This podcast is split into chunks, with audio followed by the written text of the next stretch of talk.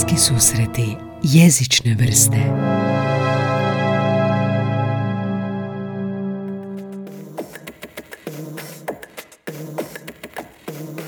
prošlotjednoj epizodi ovog novog segmenta Jezična trivija donio sam zabavne priče o tome kako su nastali određeni izrazi u engleskom, američkom i britanskom koje danas svakodnevno koristimo, pa i obične riječi kao deadline ili avokado. Tako smo, na primjer, saznali da je, da je avokado zapravo riječ u jednom astetskom jeziku za muški spolni organ, tako da zaista zabavna epizoda, bacite oko na nju. Danas nastavljam sa isto takvom jezičnom trivijom, ali umjesto individualnih riječi gledam frazeme, odnosno idiome. Frazemi su skupina riječi uh, u određenom jeziku koje kada su zajedno označavaju neko značenje koje ne mora biti isto značenju pojedinačnih tih riječi.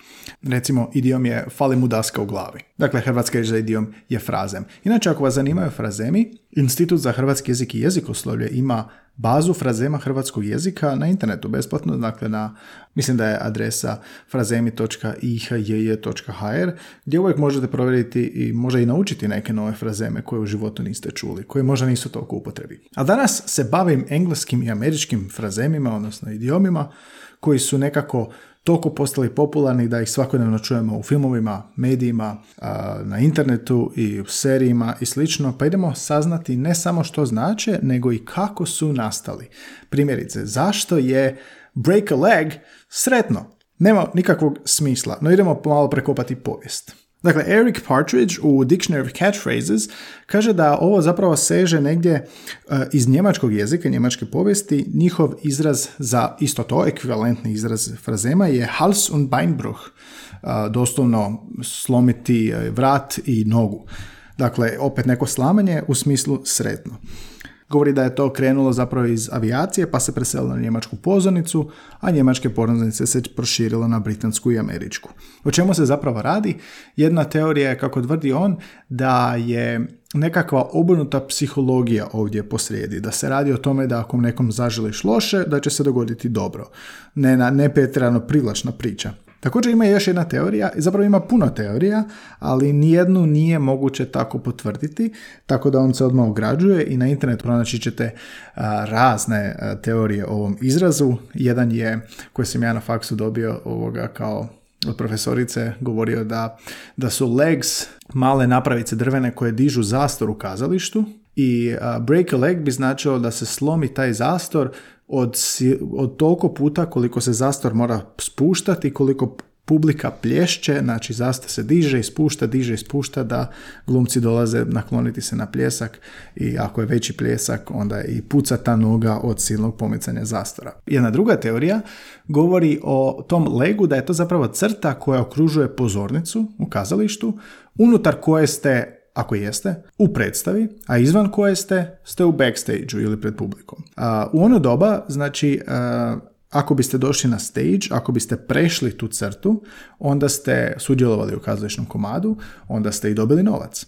Tako se zažavala sreća u to vrijeme, jer ako biste ušli, prešli tu crtu, znači probili ste crtu, break a leg, ušli ste u predstavu i zaradili ste. To je isto jedna od teorija. Kada smo već kod tog break, a sasigurno ste čuli i za break the ice, probiti led, razbiti led, što znači ok, napravit ću nešto malo riskantno, odnosno teško, na početku sam nečega i onda ću započeti nekako. Predavanje, ulet u noćnom klubu i slično.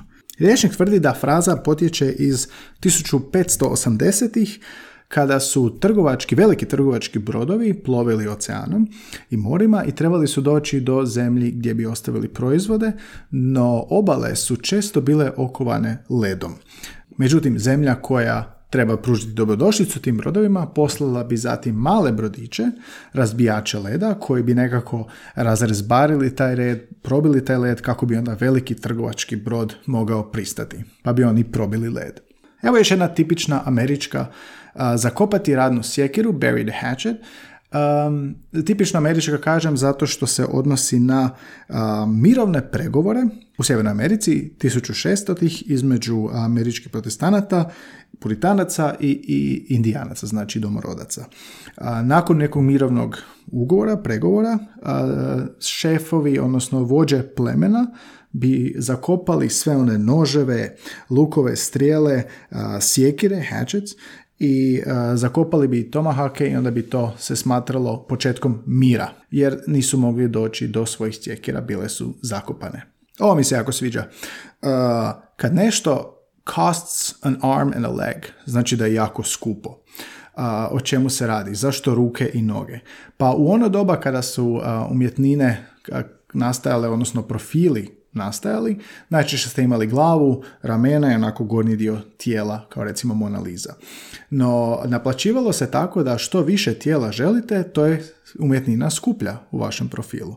Pogotovo ako želite ruke, a ne tek noge. Pa ako bi vaš vaša umjetnina profila uključivala ruke i noge, to se plaćalo dodatno. I zato je onda costs an arm and a leg. Jedna možda malo jasnija, burned midnight oil, znači e, zamislite nekoga ko u ono doba staro sa malom petrolejkom sjedi za stolom kada je sve drugo pogašeno, svi spavaju u ponoć, neko uči i radi za petrolejkom. Kogod nije mogao dočekati idući dan da radi, znači toliko mu je bilo važno da nešto završi, toliko je bio marljiv i predan, pa se kaže za nekog da burns the midnight oil u smislu da zaista mu je važno i marljiv je i radi. Evo još jedna američko uh, pucačka. Riding shotgun, odnosno recimo da idete vas četvero u Americi na neki put, na road trip i kažete I call shotgun, doslovno ja ću biti suvozač. Um, zašto shotgun? Zašto, zašto sačmarica? Pa isto je povezano sa divljim zapadom, znači um, i u, i u koči i u autu, znači onaj koji je vozio je vozio, a onaj koji je sjedio pored vozača je imao pušku ili nekako oružje i tako se borio, odnosno savladavao protivnika, protivnika bandita. By the way, kad, kad govorim o ovom Burning a Midnight Oil, sad sam se sjetio jedne priče koje sam prošao u Osijeku, gdje sam studirao, na jednoj turističkoj turi mislim da je svake subote, prve subote u mjesecu, zove se Bečarski obilazak tvrđe, tu turistički obilazak tvrđe i kada dođete dobijete, platite znači tu turu, dobijete ovako mali papirić na kojem piše Bečarina, platili ste Bečarinu. O čemu se tu radi? Čuli možda za izlaz, on je Bečar, on je ono dvorska luda. ta Bečarina je bila porez koji, se, koji bi ljudi koji su izlazili van u tvrđu u ono doba kad nije bilo struje plaćali kako bi im stražari držali upaljene petrolejke, ulične, ulične svjetiljke isto sa malim uljem zapaljenim kako bi se ovi mogli pijani vratiti doma jer nije bilo tada struje, a petrolejke se nisu bez razloga preko noći palile.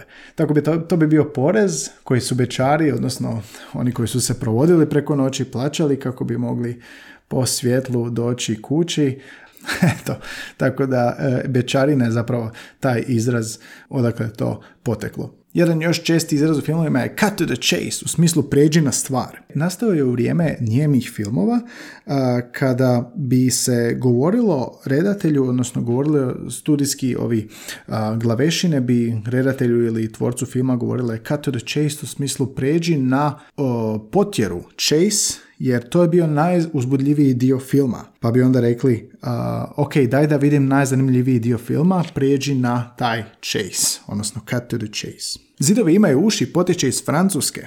Govori da je uh, kraljica Katarina de Medici u uh, Louvre palači u Francuskoj imala nekakve cijevi koje su išle kroz zidove tako da bi mogla čuti što se govori u kojoj sobi i navodno je to uspjevalo i otkrila je razne uh, spletke koje bi trebali ići protiv nje. Tako da to dolazi iz Francuske. Poklonjenom konju se ne gleda u zube. Don't look a gift horse in the mouth. Američki, um, pretežno američki frazem koji se koristi zato što se onomad kad se trgovalo konjima, kad su se konjevi prodavali, um, ljudi bi gledali zube konju jer bi po tome procijenili kakvo mu je stanje, odnosno koliko je star i onda bi odlučivali hoće li ga kupiti ili ne. Budući da vam se nešto poklanja, jel da, to je frazem koji označava ne traži greške u nečemu što ti se poklanja, onda ne smiješ gledati zube. Maca popala jezik. Cat got your tongue. U, malo nezgodna priča za ovo. Jedna je teorija tvrdi da je u Egiptu su lažljivce i prevarante kažnjavali tako što su im sjekli jezike koje bi onda bacali mačkama da jedu. A jedna druga teorija tvrdi da je engleska mornarica koristila neki uh, bić koji se zvao Cat o Nine Tails, iz isto kažnjavanja koji onda toliko ozlijedio kaženika koji onda ne bi satima ili danima pričao pa bi bio bez glasa. I eto, to je moja selekcija za danas od e, frazema i idioma.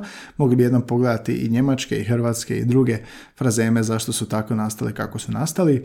E, koje engleske frazeme vi često čujete? Koje, za koje vas zanima odakle im podrijetlo? Napišite u komentarima ovdje na Soundcloudu, pošaljite mail na podcast.idioma.hr.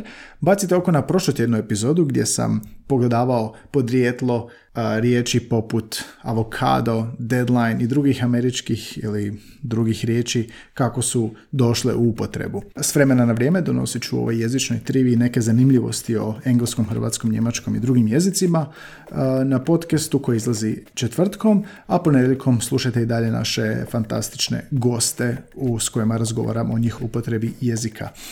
Ja sam Gaj Tomaš, ovo su bliski susreti jezične vrste. Thank you.